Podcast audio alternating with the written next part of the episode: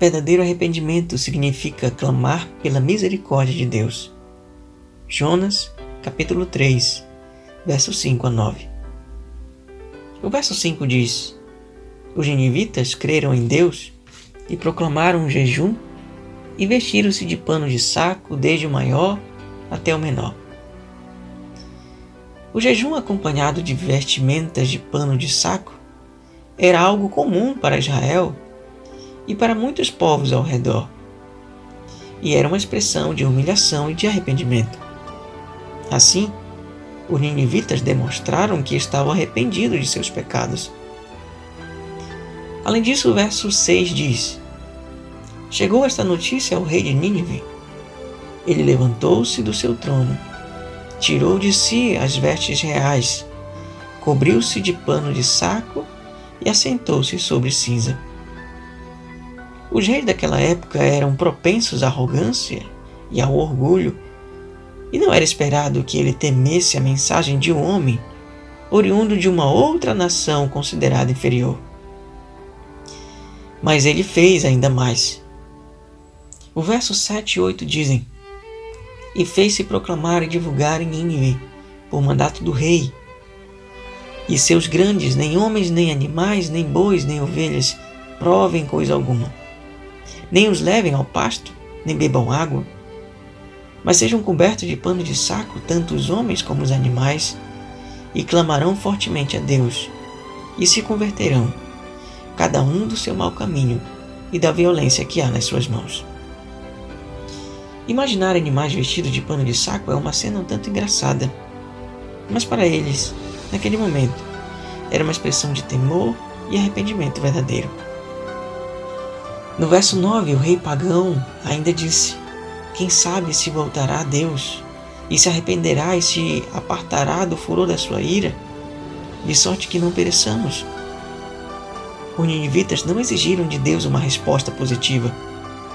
Sabiam que eram pecadores eles simplesmente se arrependeram diante do eminente julgamento de Deus.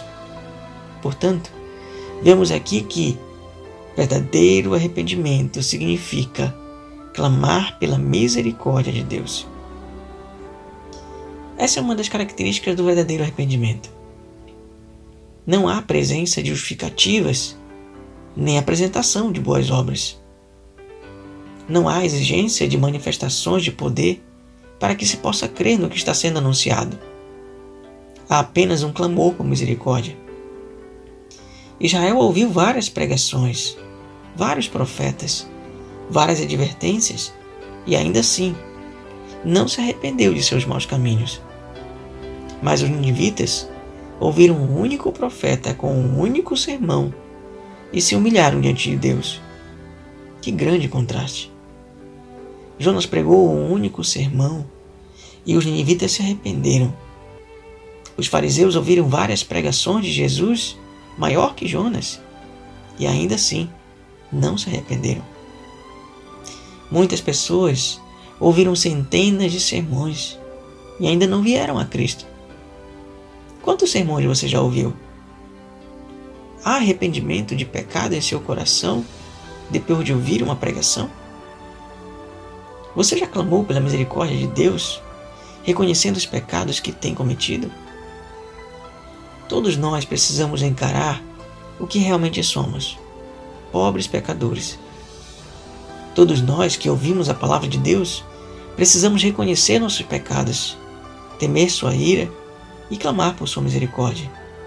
Um dia você conhecerá o Ninivita, mas não queira conhecê-lo como acusador será melhor conhecê-lo como irmão. O Senhor usou o pequeno sermão de Jonas para que uma nação inteira se arrependesse. Estaria usando ele, esta breve devocional, para conduzir você ao arrependimento?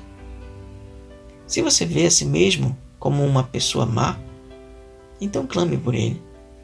Vá até ele, mesmo se sentindo o pior dos pecadores sem justificativas e sem argumentos. Vá a Ele em verdadeiro arrependimento. Peça a sua misericórdia em contrição e oração. Vá a Ele, enquanto ainda há tempo.